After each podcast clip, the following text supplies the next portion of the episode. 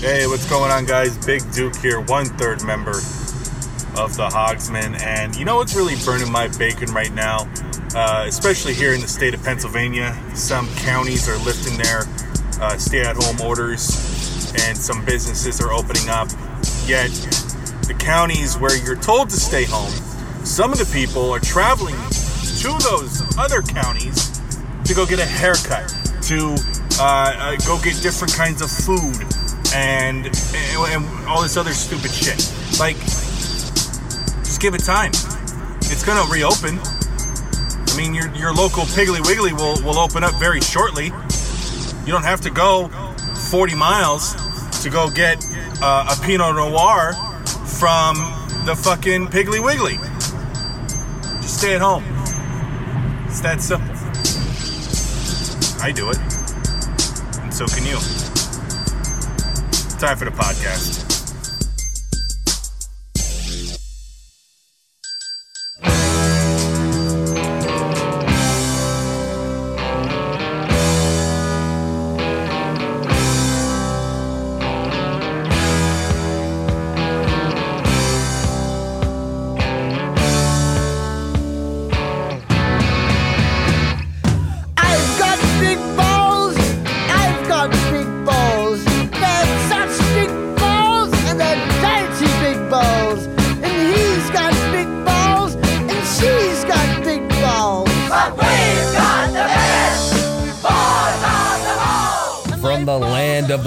Rising sun to just north of the border, strong style meets street style on this very podcast.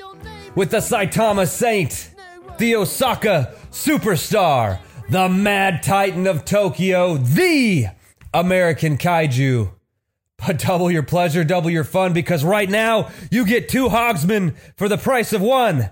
He's the hombre with no nombre, the hermano from another mamo. He's the world's greatest Rudo. El numero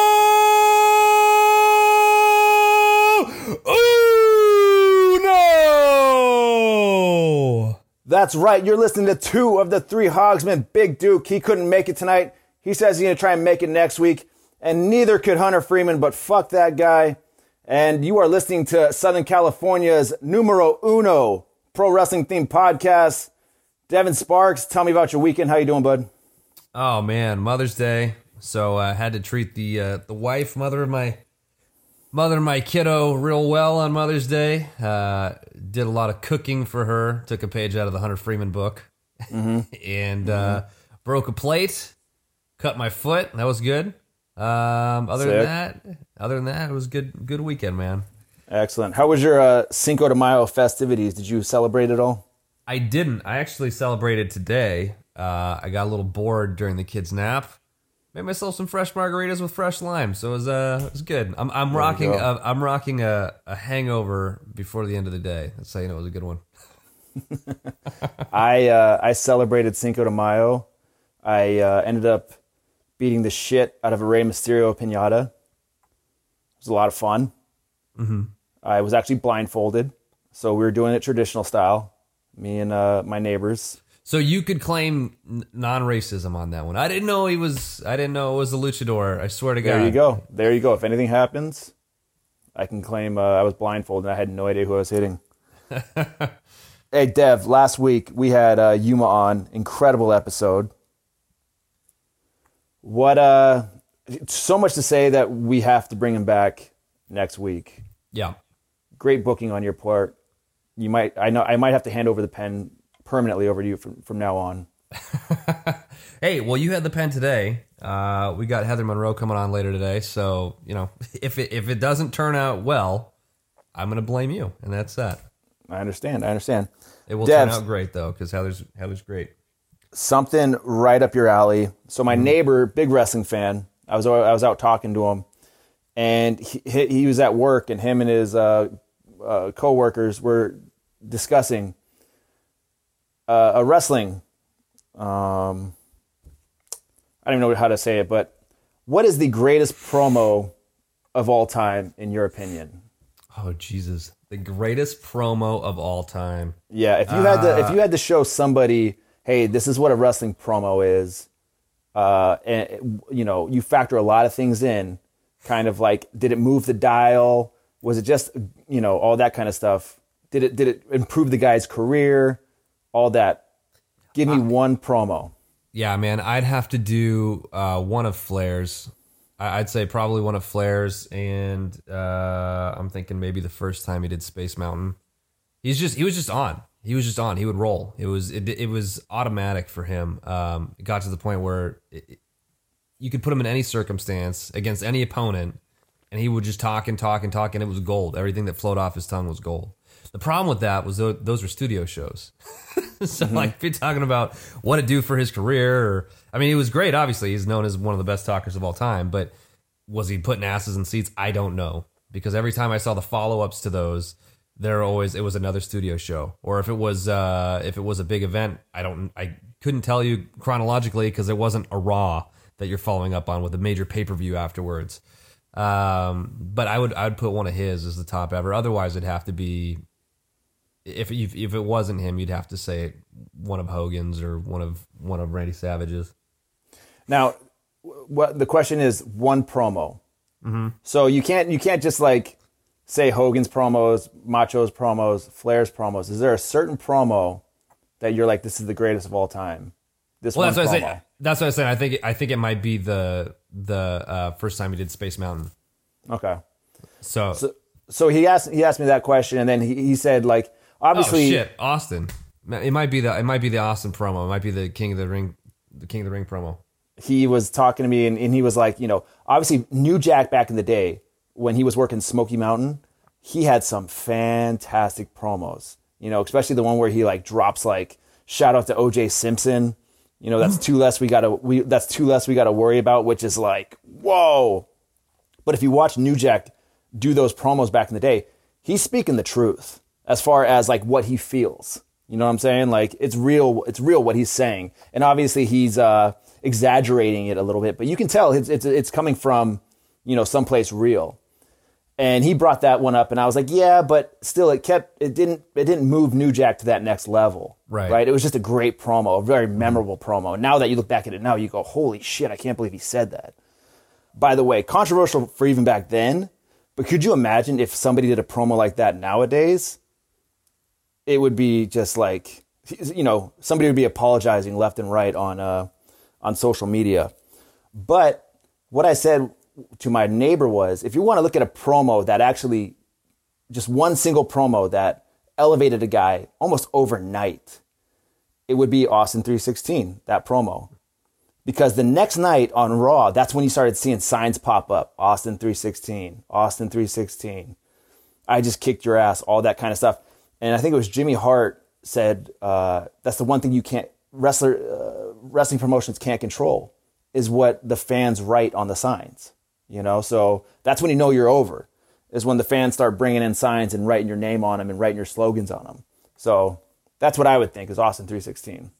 Yeah, that that I would agree. That would be the one example of a promo that just absolutely made a person and a company and an era. It kicked off an era. Yeah, yeah. Dude, um, my senior year of high school, I signed my yearbook, my name, and then 316 afterwards. Big mark. Big Such mark. a douche. Yeah. Such a douche. Big I old thought it was tool I thought it was kick ass back in the day, dude. I thought it was kick ass. Just Mike. Hey, Michael three sixteen. Uh, Everyone thought you were religious as hell. what's, No. what's this guy going on about? I think I think back then everybody it was almost like the suck it, like everybody kind of knew like Oh, dude. what that was. I was gonna do. Uh, uh, Ted, you are not in on this. You you're never you're not aware of this story. So last year I was gonna make. Um, I, I go to spring training every year for baseball, and two years ago I, I was going out to the baseball for the Padres uh, in Arizona, and we are gonna be there over um, 316. We're gonna be there for Austin Day, right? And so there's a player on the team named Austin Hedges, and I'm like, oh, dude, I want to get like a Padres colored shirt that just says Austin Hedges 316. I think that'd be fucking funny, and that'd be cool for like whatever. I was like, oh, I'll sell some shirts. Like, I'm like, I'm gonna go sell some gimmicks in the parking lot of spring training, and uh, and uh, Mike, no, Mike I forgot about this. Mike knows Hedges, or he knows his wife, or his wife knows Hedges' wife, or something like that. They know each other. And one, he's the catcher for the Padres. and he goes, he goes, dude, I'll just tell him. I'll, I'll just show it to him. This is sick. I'll, I'll tell him about it.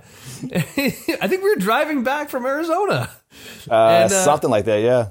driving to or driving back, and he sends the text, and he goes, "Hey, check this out, Austin Hedges three sixteen, and then he got a text back that was like.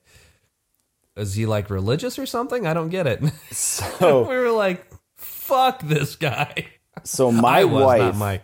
my wife used to work with Austin Hedges' uh, girlfriend, now fiance. I think actually, I think they just got married, and my wife is also works with uh, his wife's best friend, and, and my wife and, and her are good friends. So I go, did, uh, Devin brings this idea up to me, and I'm like, that's a fantastic idea. You know, it's baseball, it's re- uh, wrestling. It was it was a really cool idea, and you showed me kind of uh, you know a sketch logo of it. Yeah, the So I go- graphics done up. I'm like, send that to me. I'm gonna send it to my wife, and I'm gonna tell her to send it to uh, Austin's wife is named Maggie, and Beth, my wife, sends it to Maggie, and somehow relays that to Austin, and they get back and they're like, "Is that like a religious thing? Like, what, we don't get it." And I was just like, "Oh my god, how can you not get it?" Like, everybody in the world, I believe, should know Austin 316. At least if you're if you are carrying a shaft and testicles, you should know what Austin 316 is. But he had no idea. Well, you'd think 'cause No, his the- name is also Austin. I mean, it's not Steve Austin, but I mean, come on. But, he, But the I think but he's the- like pretty young. no, the worst part is this would have been when he was like, I don't know, maybe he was in middle school or elementary school, but still, you, it was around the time you would have seen him. You I don't know about that. I mean, it was in high. I was in. That was what 97. I I don't know was. how old that kid was, but I was. Uh, I was a sophomore in high school. So, and he's pretty young. Hmm. He's a pretty young kid. Crazy though, man. I, it blew my mind. It blew my mind that he didn't know what it. I thought every dude knew what knew what that meant. But anyways, it Hmm. was a great idea, Dev. It was a great fucking idea. Should have gone with Wil Myers 316. He would have been real stoked. yeah, it just doesn't. It doesn't work, Ted. I had something else for Wil. I had one for everyone on the team. We'll come, Yeah, we'll you had a lot with of good stuff. You had a lot of You good did. stuff on there. I did. Got to sell Oh, those gimmicks. Got to sell those gimmicks. What are you gonna do, man? What are you gonna do? Hey, did you watch uh, Money in the Bank last night? I did not. Neither not did I. it. Neither did I. But I, I did see a clip of Rey Mysterio. Apparently, they killed him off. He got thrown off a roof. He got thrown off the Performance Center roof by uh, my boy Baron Corbin. Shout out to Baron. What up, dog? But yeah, like he apparently Baron threw off Rey Mysterio and uh, Aleister Black off the roof. and here's the funny thing: it's Monday night right now, right? I was Yeah. just going through my social media, and I see Rey. I think is on tonight's Raw. Is he in a full body cast? No, and that's the thing, man. It's like, wait, why he just got thrown off a roof? Why isn't he like, you know, he he should be out for a, a few What months they now, right? what they didn't show you from the other camera angle is him holding on like this, and then he skins the cat back in. Ah, that's Back it. That's it. That's probably what we're missing. That's what probably we missed. missing. By the way, it also uh, they revealed that uh, Becky Lynch is uh, pregnant. Shoot. Spoiler alert! Spoiler alert! Did Yeah. not watch Raw yet. So she, you weren't gonna watch Raw anyways, dog. I wasn't gonna watch Raw, but that's not the point. The point is, there's someone that's listening to this right now that maybe didn't see Raw yet because the show is more important. Hogsman podcast is more important than Raw. Whatever. But anyways, you can't yeah, catch clips of the Hogman podcast online live, right? It's not live like Raw is. They're clearly doing that live at the moment. you know what's weird? So I caught some clips uh, like on social media of Money in the Bank last night, and it's very uh, DDT esque. You know, the J- Japanese promotion. Mm-hmm. No, I'm not. I'm not familiar at all with DDT from Japan. Tell me about them. No, I, I'm telling you that right now because you're familiar with it. But it, that's what I that this whole the whole time I'm I'm watching these little clips of the Money in the Bank matches, and it's very much like DDT. Uh, it's very similar to DDT because they're making all these they're they're wrestling in weird areas, they're running through the halls, doing all this kind of stuff, and that's something that you've you've noticed in the back in the day is just how wacky DDT can be. Yeah, yeah. Um, that's right. Uh, I've seen them wrestle in lakes and rivers, uh, wrestling on trains, subways, and whatnot. That's pretty cool. Um, got fireworks shot at my ass, wrestling outside. So That's one of the best thing. is, uh, uh, God, why, why is his name? Uh, it's it's I'm forgetting it right now. Your boy. oh, Rick No, no, no. Uh, Ibushi. Ibushi. He's one of the greatest. He's probably one of the best wrestlers on the planet right now. But you watch videos of him just doing ridiculous stuff. You know, like taking spears into lakes. Oh yeah. You know, taking backdrops into lakes, into water. Just like eh, eh, you know, the guy is like, okay, I can, I can kill it in the ring, but also I'm down to do this fucking dumb shit over here. You know, like he's like, he, he doesn't take himself too seriously. It seems like. You know what's funny? Uh, going into that match we had with him, so he was like, he's like, oh, I do this and that. He's like, oh, my neck is all you know sore. Rick was like, maybe, uh, maybe stop doing moonsaults and taking all those crazy, you know, moves on your neck. He's like, really? You think so? He's like, yeah, I'm pretty sure. Pretty sure so we're going over the match, right? At one point in the match, Ibushi does a uh, a moonsault off the top of a moving truck to us down below. We catch him. Before that, I'm like, whoa, whoa, whoa. Hey, before that, how about I follow you up there?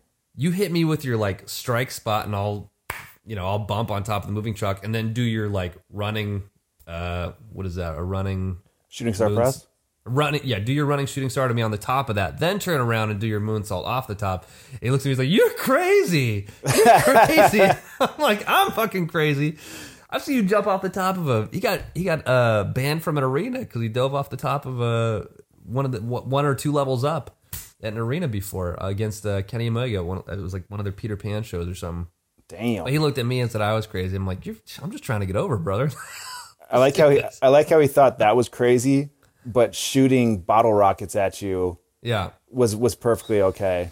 that's normal. Yeah. Yeah, you got to get that over. Normal. but yeah, that's it's just kind of crazy how you know people you know uh, old school wrestling fans that are true to like the actual professional wrestling. You know, they want it in the ring, they want it serious, all that kind of stuff. But you start to see that that DDT and like those kind of comedy uh, promotions and the wild, you know, out of uh, you know, wild uh, different uh, environments people are wrestling in. It's starting to slip into mainstream wrestling like WWF or. WWE. Well, it's like I forget what the exact phrase is, but um, you know, the situation that they're being forced into is breeding creativity, right? They can't do it the same, so you got to do it different. What can you do that's different? Ah, we'll we'll pre-record it. Okay, what can we do with pre-recording? Oh, well, we can throw some crash pads in there too and do bigger spots.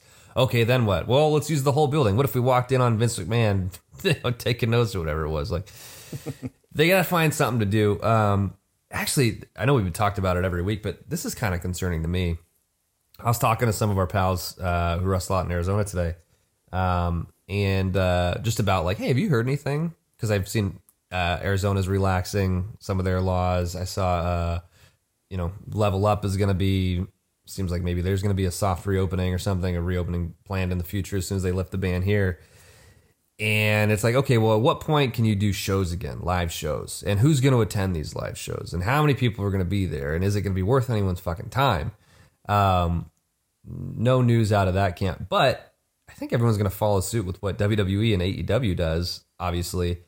And I don't think WWE is going to be traveling for a long time. And that's what scares the shit out of me. Yeah. Because if they're not traveling, if they're not doing tour dates and they're not doing live shows, what's everyone else going to do? You going to do live shows? Are you going to do live show? If, if you can do 30 people, if they say you can do a live show with 30 people, everyone has to be spaced six feet apart. Is that going to be an event that people are going to pay to do? Or are they going to go, that's fucking stupid?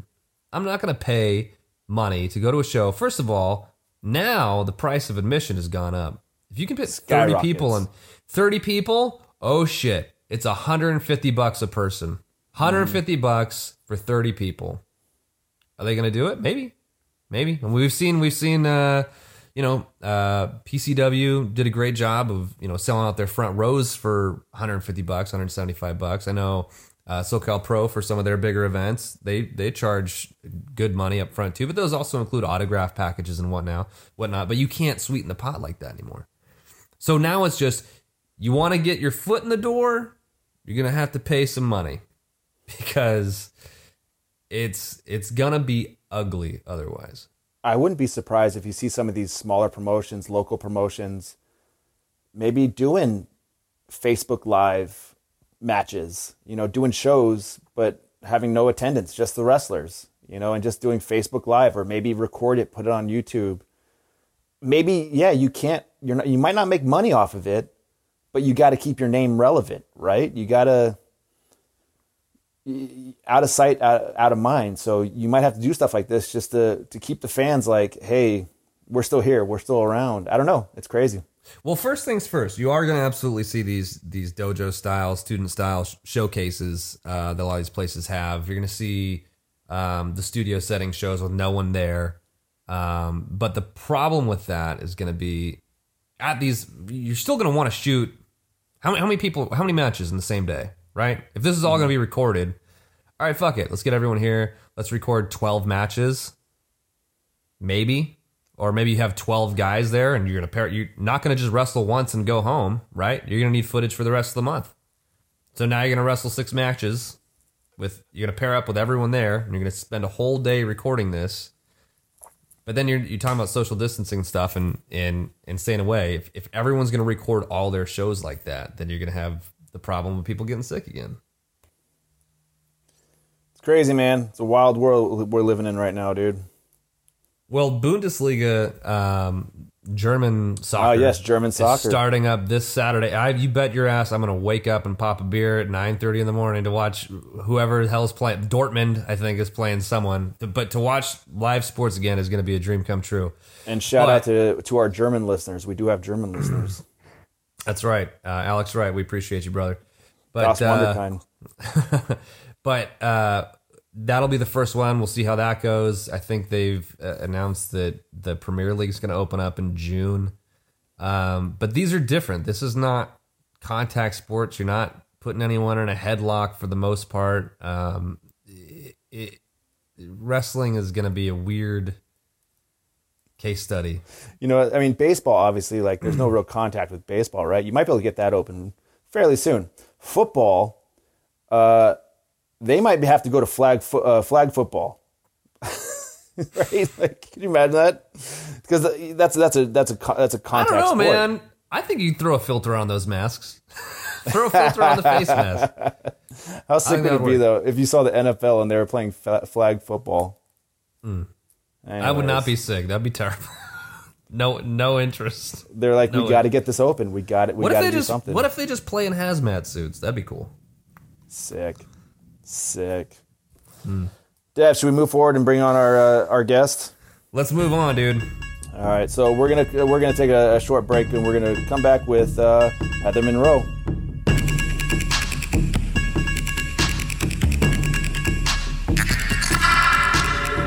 Thank you to Ten Barrel Brewing, Pub Beer, Cheap Fun Beer. What's up? Uh, for providing us beer, we appreciate that always. always, always. This is Heather Monroe, and you're listening to the Hogsman Podcast. Fast guy, young bad girls do it well. Fast guy, young bad girls do it well. Fast guy, young bad girls do it well. Fast guy, young bad girls do it well. All right, we're back with the Queen of Southern California Wrestling, and I'm gonna personally dub you that. we got uh, Heather Monroe with us. Heather, appreciate you joining us. How's everything going? How's your quarantine? Uh, you know, going just the way that I, everyone would probably expect it to be going. Just trying to maintain my sanity and uh, live life while I can't wrestle. You know, there's a lot of this. And uh, that's been going along, uh, going around a lot with us. Uh, Heather, just uh, big news here. You are our first intergender interview. Just want to say that. Oh my gosh! So welcome to the show. How lucky Fun- for you guys. Exactly. Fun fact about Heather: uh, her Heather and my wife are the uh, alumni of the same college, Iowa Hawkeyes, Yes, go Hawks. and you went to school for actressing. yes, I do have a bachelor of fine arts because I uh, I got a degree in theater and cinema, which um, actually I do use now, but um, took me a little bit for that to actually pan out. No, I think that's a definite advantage uh, having that kind of background because I think probably what seventy percent of this stuff is is more acting, right? I mean, yeah, you can throw in like cool flips and all that shit if you want to, but I think you get away with just, I I don't, and I get away with it. Yeah, that's my favorite part of wrestling. So that it kind of worked out, and I did a lot of improv uh, when I first moved out to Los Angeles too. So that's kind of like in my blood. how. Uh, so you grew up in in uh, Des Moines. Uh, yeah, like right outside of Des Moines in a town called Altoona, Iowa. Um, and then you found yourself in uh, Los Angeles after college, Yeah, I moved right after I graduated. and you were uh, pursuing a, a dream of being a actress, actor. I don't know what do you call it. Like, is there? Yeah. Is there uh, An actress. difference now? Yeah. Actress. Well, I think there's like the move to be everybody's an actor t- type of thing, but I'm not out of, I'm not in that scene anymore, so I don't know. Oh, sweet. So how You- is it- how'd you how'd you quick. stumble across? Uh, oh, okay, go ahead, Dev. God damn you, Mike. I was gonna say, uh, I don't know if I don't know any background on this or not, but um, I mean, you have acting background. Obviously, you're wrestling. Um, when Glow came up, was there any conversation about that? Did you attend anything that might have got you in a future episode, or Um, I don't know, no, cast, casting call or something. yeah, they they didn't really cast any wrestlers. there was like one wrestler. They I think they were looking more to hire just straight up actresses and use them. But I know this most recent season that they're filming kind of focuses more on independent wrestling, so they have been using more people for that and uh, looking for. I've been contacted a couple of times for auditions and um, most recently for like stand-in work and like stu- I think more like stunt type work. Um, but that was literally right before all this happened. so who knows Great, ti- what's great time happening to with bust that? into the business. Yeah, there was. that's like the story of my career uh, right now. Is like it was like hit, about to hit its peak and coronavirus. I know. Um, So big news out of the Santinos camp. Uh, the school had to shut down. Now I'm thinking this is just what a little part. I'm thinking it's a part time thing. But uh, t- tell me, you know, how you feel about that. What happened? How'd you guys learn?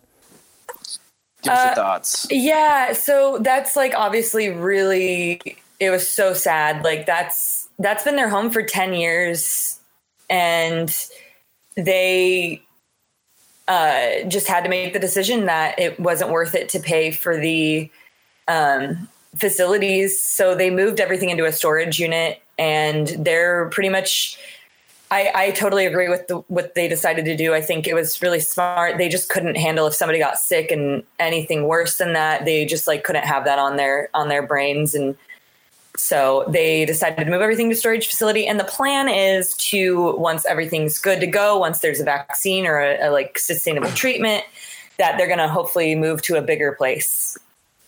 Yeah, because I mean, there is a demand. Obviously, you have a lot of students up there. Uh, the the the tryouts keep getting bigger. It looks like for Santino's. Santino's has an incredible rep. So I think uh, you know, right when all this stuff gets lifted, I think you guys will jump right back. You'll find a new place, or you go back to the same place, and you and you get right back on that horse. That's what I'm I'm thinking, at least. Yeah, and we all the thing that was like really beautiful about the whole thing, like I know how much Santino's means to me and I know how much it means to the people that I'm close to there, like like Jake and Brody and and the people that I train with um more consistently.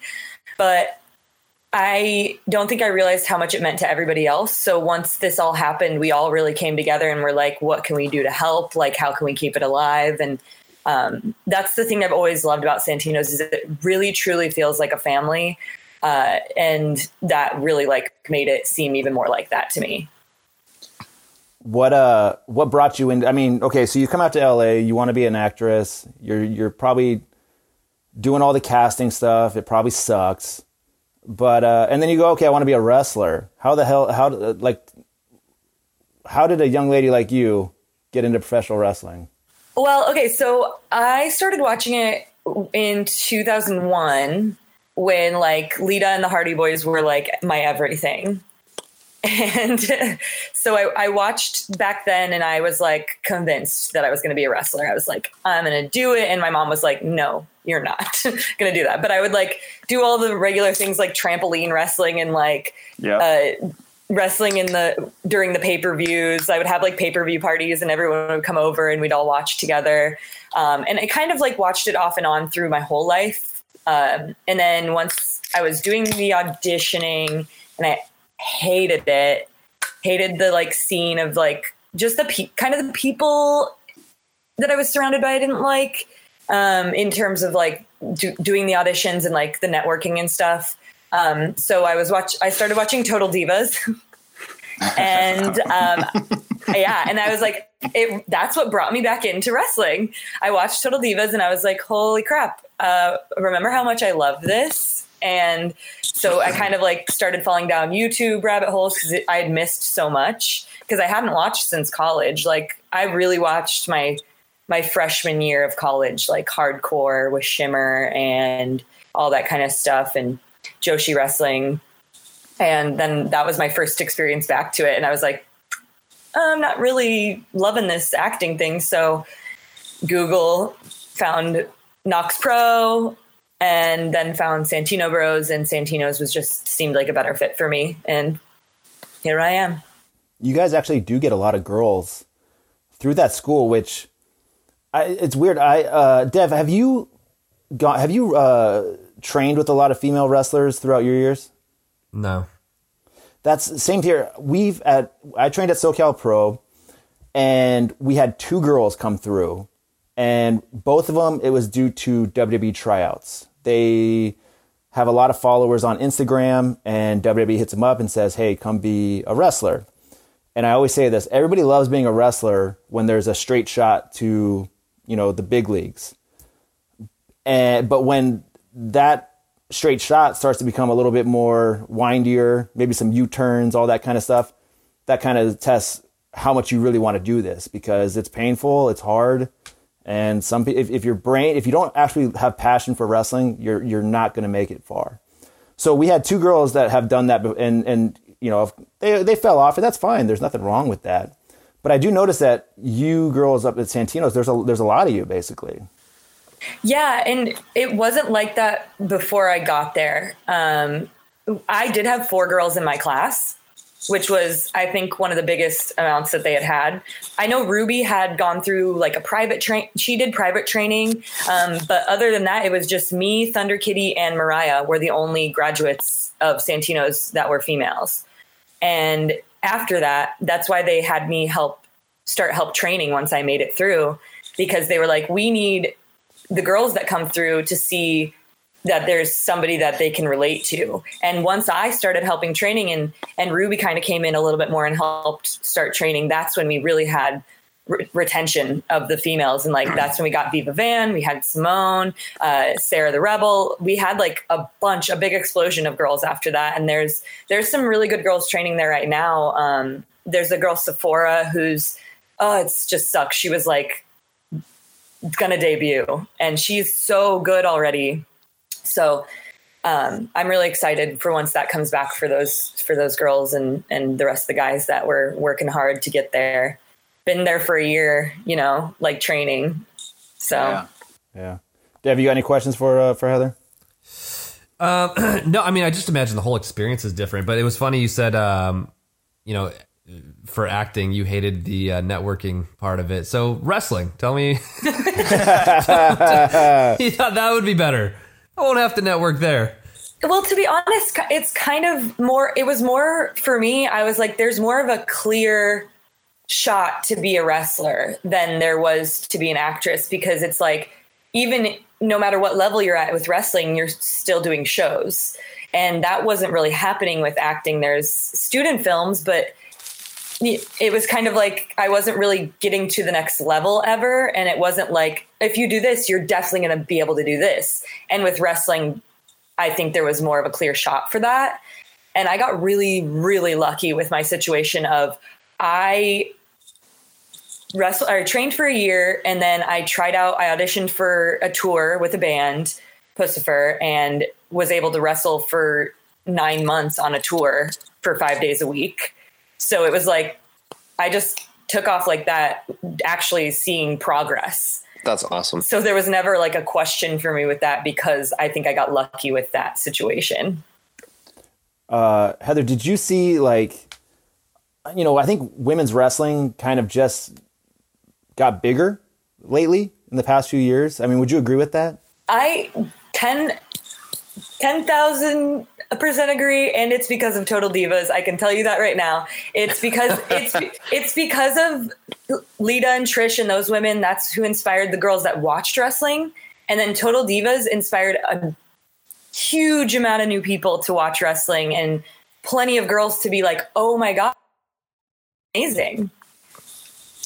Yeah, I uh, these girls that came through uh, through SoCal Pro, good looking girls, man. And I was like, if they learn how to work, you know, strap a rocket to them because that you know they're gonna have promoters hitting them up left and right. But and that's the good thing with like I think back in the day, you know, just maybe even a handful of years ago, there wasn't as much women's wrestling, and now that there is, there's only there's not as many wrestlers, so there's not as much competition. Am I correct on that? So like you get it's a better opportunity for you.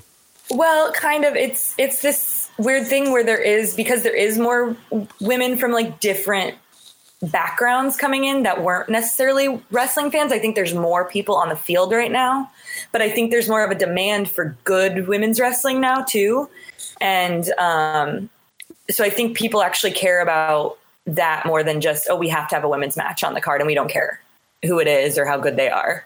And I think I got really lucky coming into the business when I did for multiple reasons for women's wrestling being taken more seriously and just for wrestling being a bigger, more popular thing.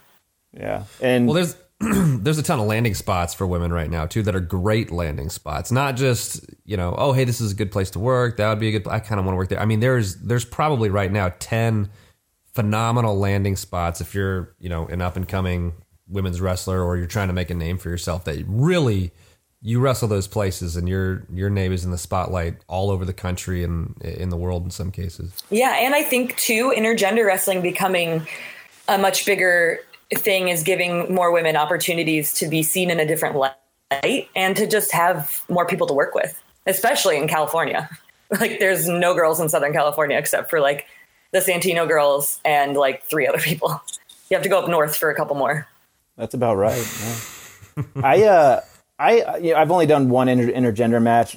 Dev, I don't think you haven't done too many, right? Maybe one or two. I did like one or two. And I think it's fine. You know, there's some people, the traditionalists, that maybe don't like it as much. Uh, and I can understand the argument, but I'm fine with doing a, a intergender match. And, and, you know, it's it's the same it's the same as a big guy versus a little guy, or any kind of situation. Make it make sense. Make it make sense. I think that's the the important thing is if you come in and, and if, if it's 100% equal uh, on both sides, like strength wise and all that, I don't know, just make it look like like it's a legit fight. Uh, right? Am I correct on that, Dev? Don't drag me into this. I don't know what to do with my uh, hands right now. I don't know what to do with my I, hands. I, I, I, I like it because I like Mortal Kombat. Like I like that aspect of it, right? You could have Sonya Blade go up against Goro in Mortal Kombat, or you could have Sonya Blade go up against you know Johnny Cage, whatever the case is. So I, I enjoy that aspect of it, and I think there's ways to make it cool. But it doesn't have to be that. I mean, there's comedy wrestling still with women and men going at it. It's, it's as long as it's entertaining. Honestly, if it's entertaining, it gives a shit. Heather, what do you think? Whenever you go into a match and you got like, uh, say, like you're working a Brian Cage as opposed to an Eli Everfly, what, uh, you know, is there is there a kind of a different mindset in your head going into those kind of matches? Yeah, especially, uh, but you know, Eli just throws me around and punches me straight in the face, so it's fine. I'm used to that. He was my trainer. Hit that gong. Hit that gong, no, Ted. I'm just kidding. Eli will slap me before Brian Cage does. Um, but uh, no, I, I definitely go in with a different mindset uh, for those, just the same way I go into it differently if I'm wrestling Ruby as opposed to like if I'm wrestling Simone. You know what I mean? Like it's it's how you wrestle anybody, but um, I think uh, it also depends just in general who you're wrestling and how they want to portray themselves too in that situation, especially with guys. Um, I know there's guys that are super game to do whatever, like Joey, obviously. Joey Ryan wrestled him a million times and he will do whatever. Like he doesn't care. Like he he's just gonna go out there and like you said, Devin, like enter- it's just about entertainment. Doesn't really matter. But um, there's like Tyler Bateman. If I wrestle Bateman it's going to be a completely different match than that. But he's going to still want to make me look good, but in a way that makes sense to him and his style. And when I wrestled him, it was mostly him beating me down and me coming back and like showing heart and that kind of stuff. You know what I mean? It's way different than if I wrestle someone like Joey. Yeah. Well, let's get out of the let's get out of the seriousness. Heather, you and I we've done extra work together plenty of times. Give me a horror story from backstage doing extra work. We've all buried ourselves on this on this uh, podcast. I don't know if I want to. um, I actually there the only like horror things that have happened for me doing extra work is the spaces that they put you in. Like, were you with us when we were in the laundry room? Uh, where was that at? I think it was in San Diego. I, the only time I remember doing San Diego, they had a, they they curtained us off. They, Oh. you know, Yes, then maybe it was in a different spot. But that that place they put me I think I was the only one because there was that Rachel girl there was a girl named Rachel who had started my beginners class with me way back when because she had a tryout and she did a bunch of extra work and she can't wrestle.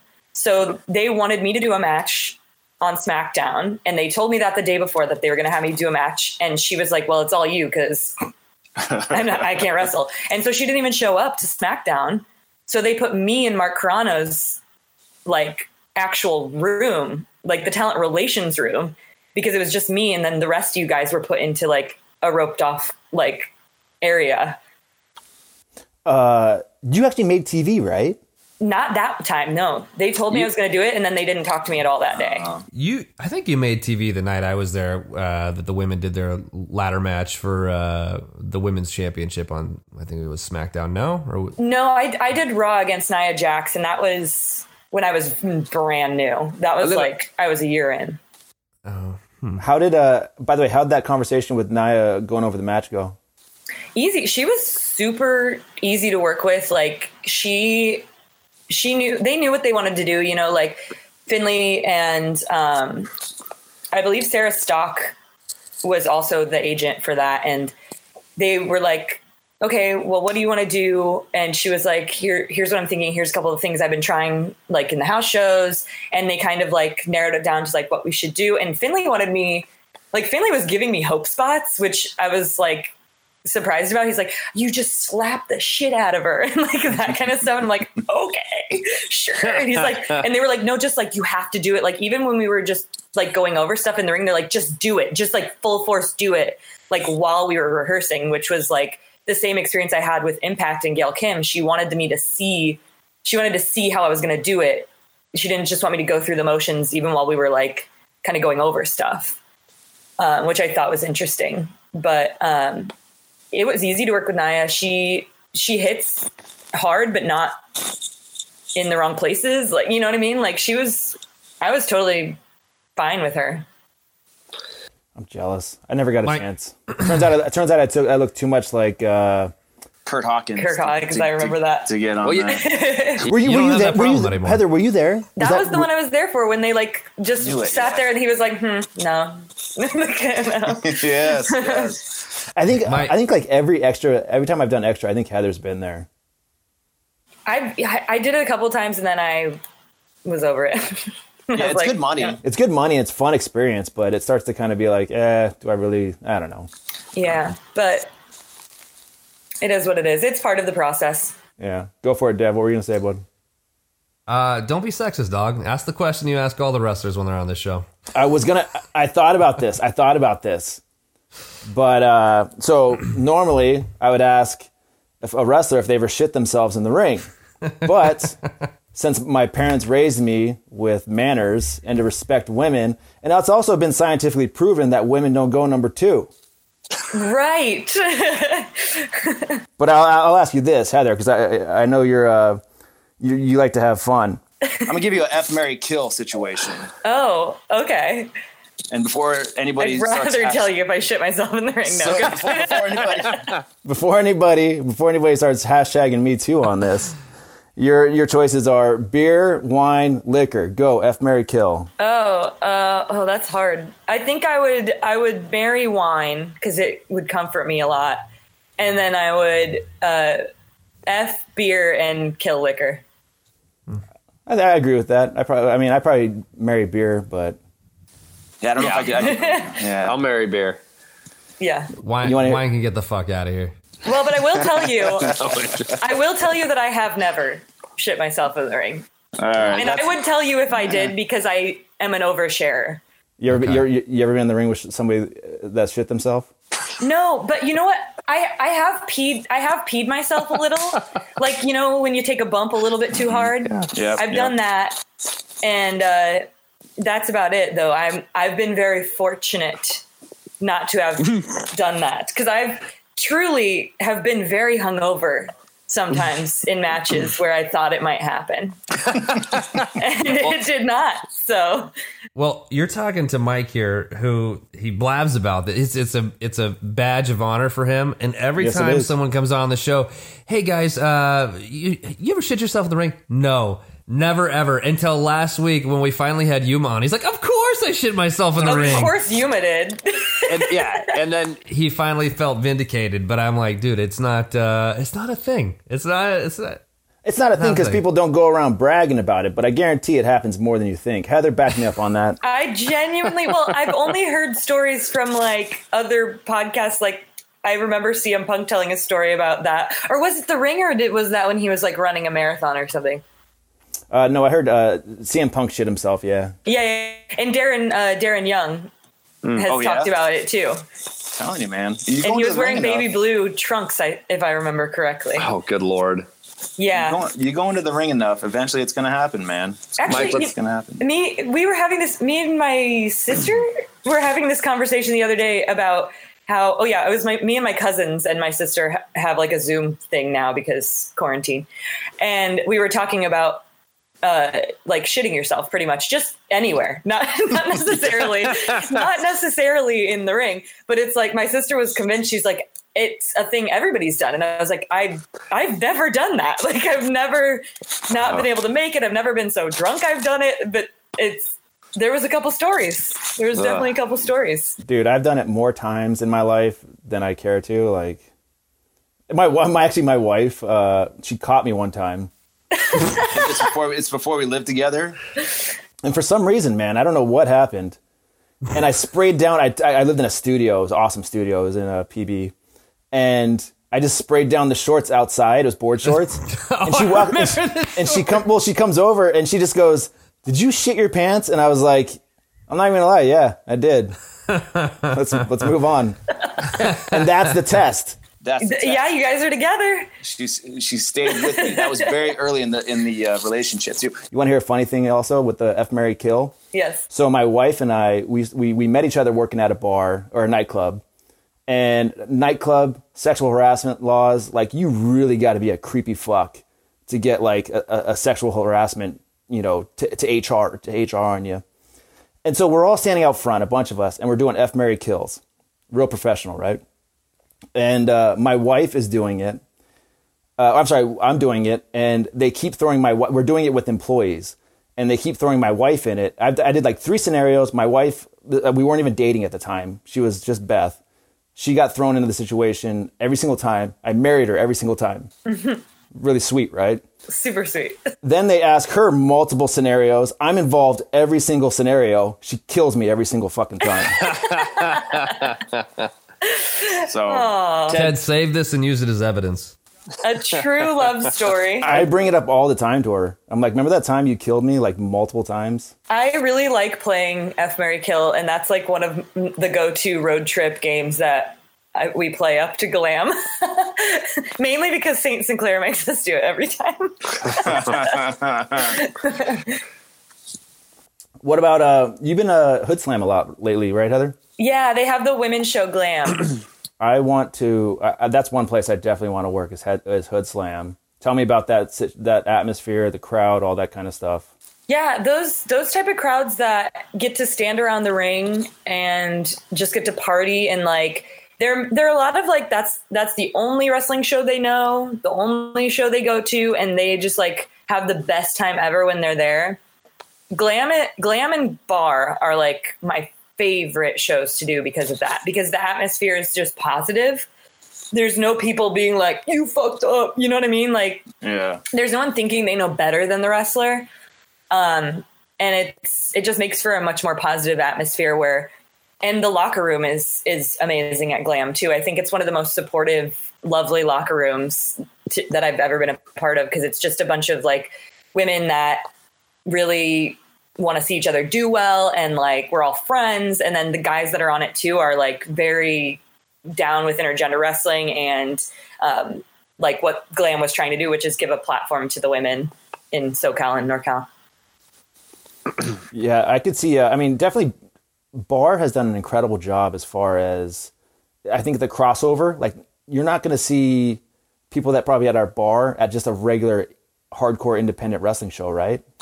Um, you'd have the regular like uh, fans around too, but it's it's a lot of this is their first and only show besides like watching WWE or like AEW. It's a lot of I think PWG type people too, where it's like that's yeah they don't go to other wrestling shows. That's the only ones. Would you say like so? Favorite venue, not promotion, venue. What's your favorite venue for wrestle at? I really like the bootleg that bar wrestles at. Oh, really? It- yeah, it's it's the uh, the Los Angeles location that's like on Beverly, and it's it's just like a more um, like it's a smaller space, but it like the lighting's awesome and the crowd always feels like really energetic. Honestly, the last bar show at uh, the Glass House in Pomona, that venue was awesome. That was like a really cool venue that I was really excited to to go back to, and hopefully we will still be able to do shows there. But yeah, I think the bootlegs my favorite, besides the dojo. You should ask. Uh, Ask ask Devin what his favorite promotion is, or venue is. He's a fucking dick. What's your favorite? Cork and Hall. I mean, I that's the house that sparks. that's so the that's the house that sparks Bill. You know what I mean? That's uh, um, Heather. You like uh, you like those venues, um, and you like those promotions because the fans are obviously involved. They're heavily involved. They're right there on the ring.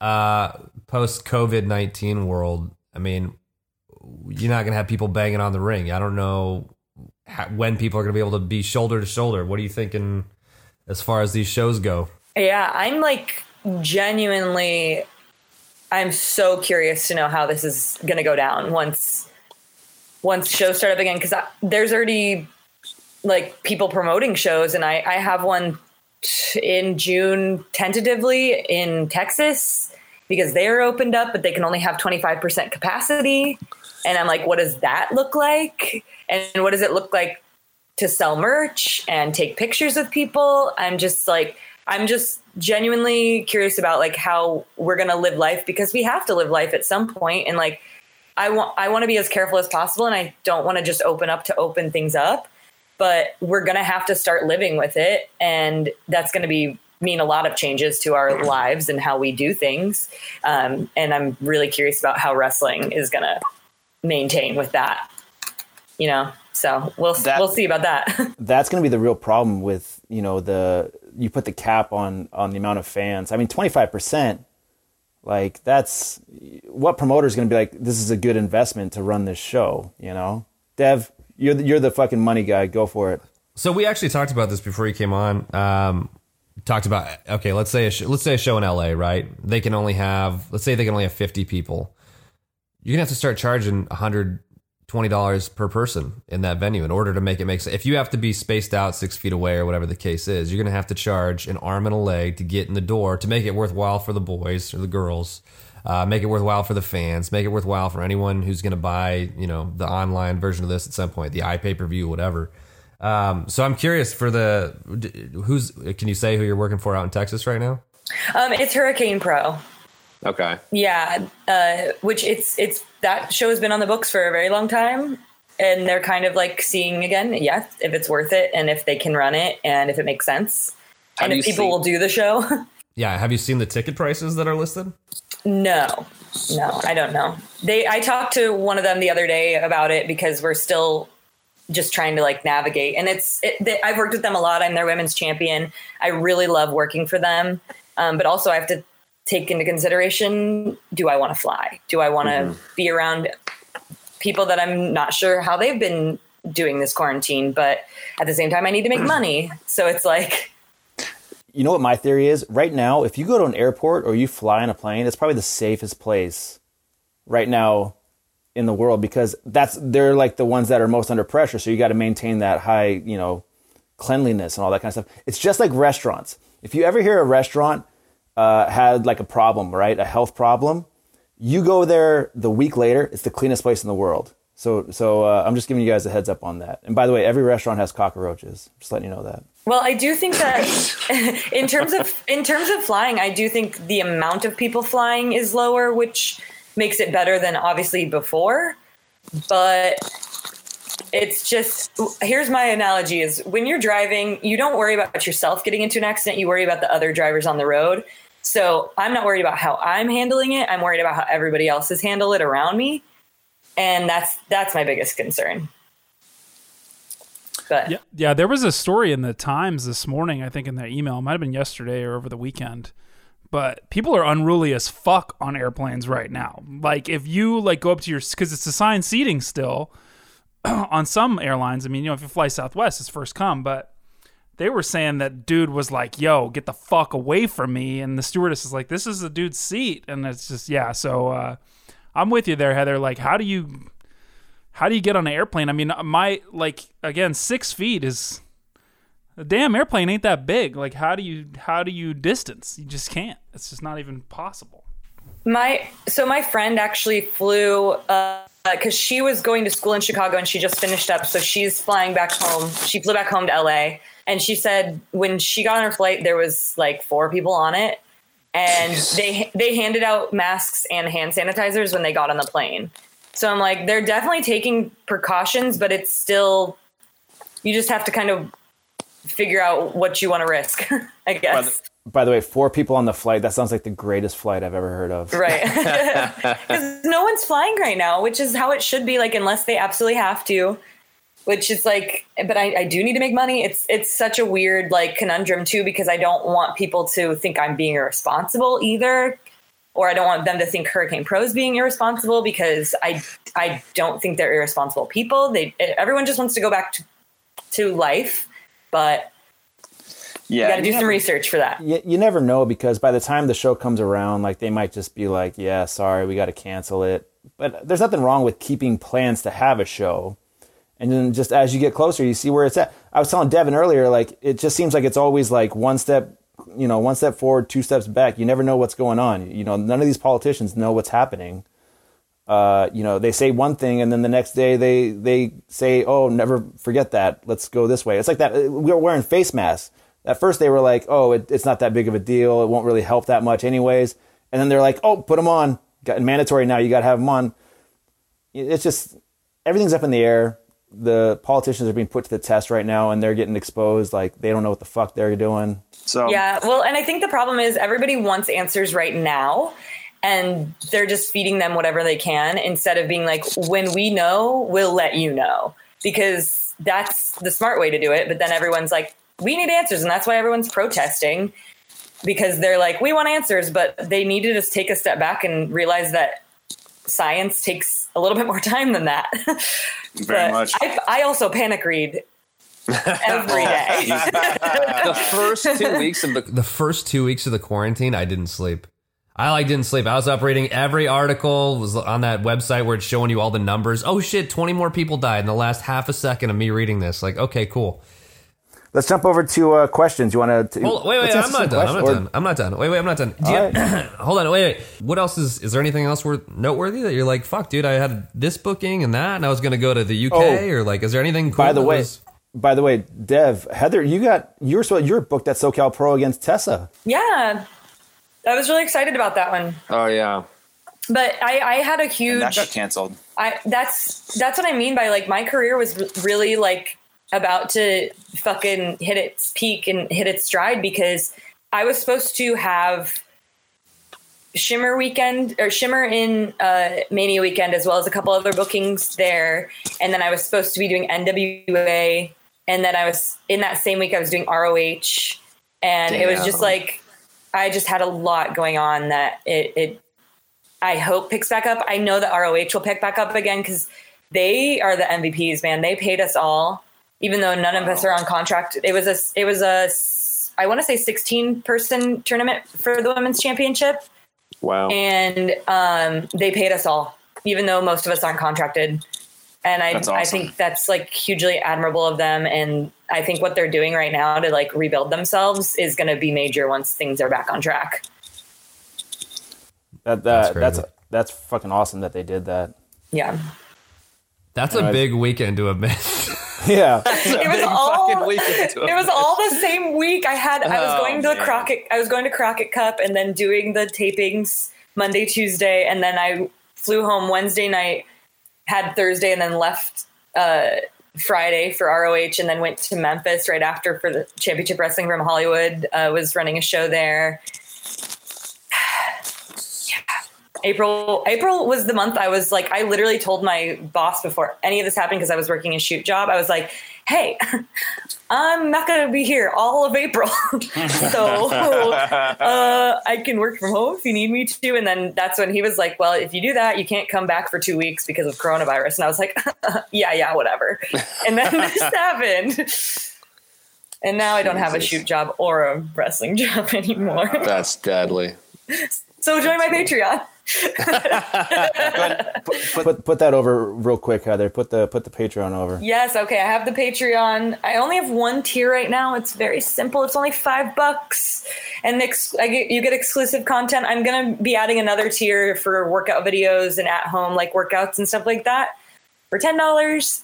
Um, and uh, that's kind of my main source of income right now. And actually, I'm like incredibly thankful for the support I've gotten because that gave me, I would say, half of my rent last month. So Wow. very, Do you very. have a pro thankful. wrestling tees? Pro Wrestling Tees store. I do, yes. I have pro wrestling tees. I also have uh like t-shirts that I have. I'm gonna be hopefully getting a site up to to do more of that stuff with my eight by tens and stuff. And I have gear for sale too. So Heather Monroe booking at gmail.com. And Heather, now put over your Tinder account. I do not have one. I didn't bite the bullet on that. I refuse to have Zoom dates with anybody. Yo, Heather, you're you're uh, you're you're younger. How have you, have you done the online? I dating just stuff? turned 30. You're talking to a 30, 37 year old. I'm almost 40. Oh, boy. I got to look for a new tag partner real soon. Exactly. You uh, did you ever do the online dating stuff when you were younger? Was that like a thing? Yes, I did. I did it. Well, I did it a little bit when I first moved out here. Um, I just don't like it. I like to know people first before any of that. Like, so I feel, I feel it's really strange. yeah, I did it. I did it when I first moved out here. I was in a relationship, obviously, for a few years, and then after that, I I did it off and on. But I was just like, it's just not for me. I've I've met a few people from it, and they were all very lovely humans. But I just I'm also bad at like flirting over text. I'm like really bad at it. I think it's because I'm I'm really weird, and I don't think it comes across over text. It comes across better in person, like because I'm endearing when I'm weird. Then, but they don't know me over text, so it's like it was this weirdo. when that whole uh, like online dating stuff started to kind of like happen, I was still in the nightclub industry, and a few of the guys uh, had told me about it. The first they told me about Plenty of Fish, and I was like, I was like, well, one, you needed a a, a computer to do this stuff, or like an iPhone. I didn't have either, and I was like, that's kind of weird, man. And then when it really started picking up all this like online dating stuff, I had already uh, started dating my wife, so I, I it, it's still to this day, I'm like, it's kind of just kind of weirds me out. Yeah, I don't like it. I've done it a couple times. I'll probably do it again. Who knows? I feel I feel like that's what everybody. Otherwise, does I'm just meeting wrestlers. That's Uh-huh. like whatever. Or fans. stupid wrestlers. Stupid wrestlers. But no, I, I I make I have too many friends, and I'm like I have a lot of guy friends, so it's it's weird for me to think of it that way. So that's You- why I need to meet someone outside of it. you seem like the i mean we've only hung out like you know x amount of times but you seem like uh, the kind of chick that can hang with dudes That's always been how I am. How do you think I got into wrestling in the first place? like me and yeah. four guys when I was 11 having pay per view parties. I'm sure my mom thought something of that. Was that what? Did you have a? Did you have brothers?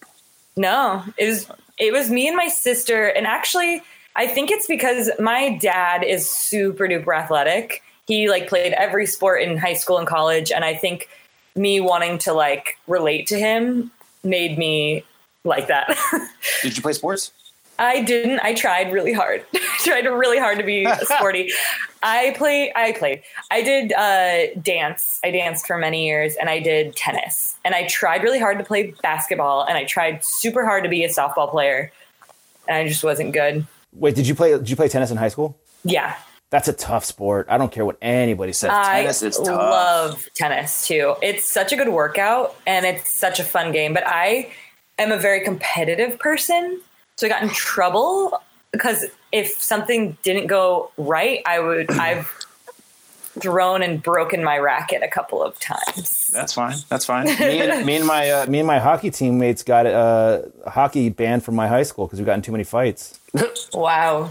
Yeah, Nice. fucking love that sport. Oh, I did show choir, which if Yuma didn't talk to you about that, Uh, Yuma did Yuma did show choir. Yeah. shout out to Yuma. yeah, Yeah, we talk about show choir because we were nerds. dude, we were all nerds. I know. Everybody was nerds. We're just nerds with muscles now. Dev. I'm a body guy now, so yeah, I agree with that.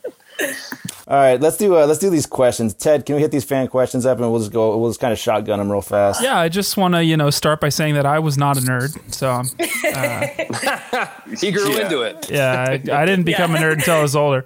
As I have all this Lego shit in my fucking studio here. Anyways, And don't okay. mind the Star Wars picture behind you. Yeah, that's a that's a keepsake. All right, so uh, here's a great question that came again from our guy Drew Paw, Drew PA. Uh, that I would love to hear, uh, Heather, your response here as well. So it says, uh, "Who have you wrestled in the past that you had really great chemistry with in the ring?" So maybe like a somebody you uh, you guys might have done programs with, or any specific uh, person come to mind when you hear that question. Heather, ladies first. I have like a bunch of people. I, I feel really fortunate in that regard. I have like a lot of people that I have good chemistry with, but I would say one of my favorites to wrestle um, is Sandra Moone. I think she's so so good, and I was there from like when she first started wrestling, and we had chemistry just like right off the bat, even when she was brand spanking new. Um, and I feel like every time I get into the ring with her, we have a better match and a better match and a better match. So I love working with her. Vegas girl, right? Yes, she's out of FSW. She actually broke her collarbone right, like not right before. Actually, she was like literally about to come back before all this stuff happened. But um, yeah, I have really good chemistry with her. I love working with Sandra. Dev, you want to go next? Yeah, uh, back in the day it was Willie Mack.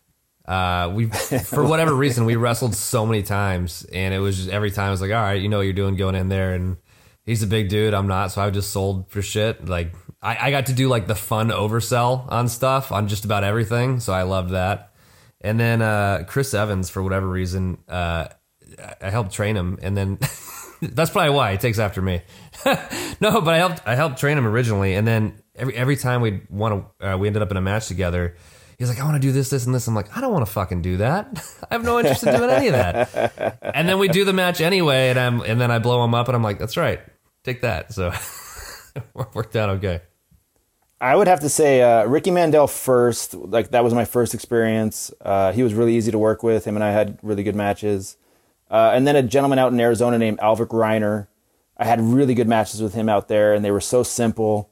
And then uh, Heather, one of your boys, Dom Kubrick. Oh, I love Dom. My he's my tag team partner. Oh, that's right. Yeah. We're Uh, just friends.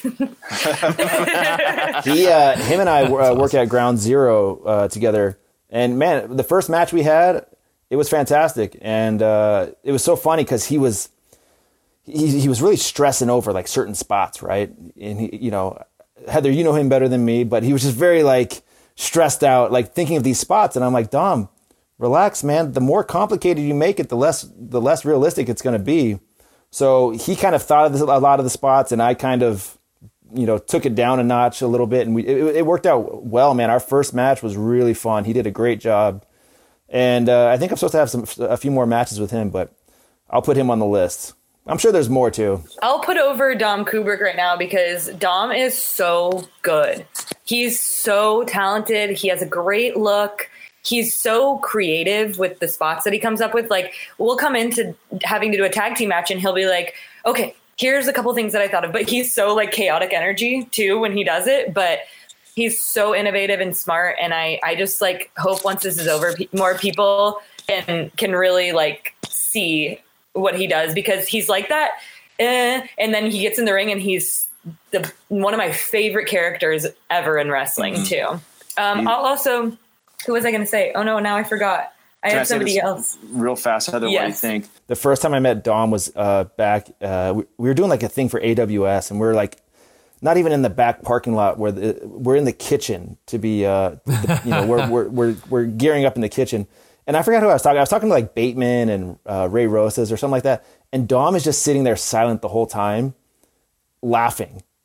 And I'm like, is this guy stoned? Is this guy like, what is wrong? Like, he doesn't, but like, he just, oh, like, the whole time he's just silent and he's like, he's laughing. And I'm like, this guy is fucking weird, man. But he's a, he's a, he's a good guy. I like him a lot. Yeah, I, he's one of my favorites. Um, I was thinking too of of Brittany Wonder.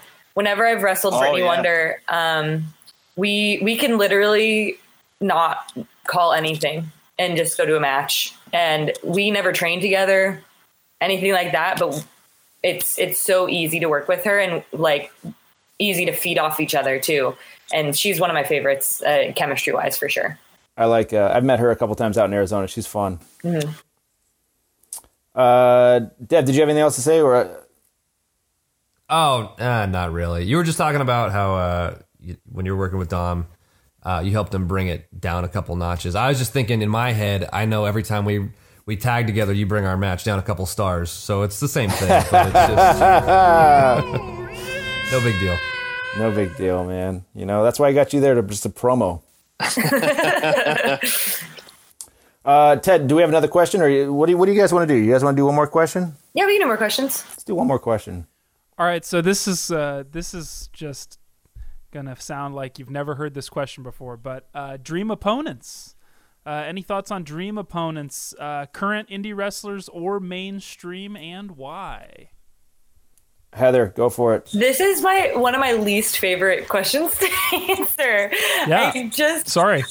I I uh I'll just say what I've been saying. Um I really want to wrestle Chris Bey.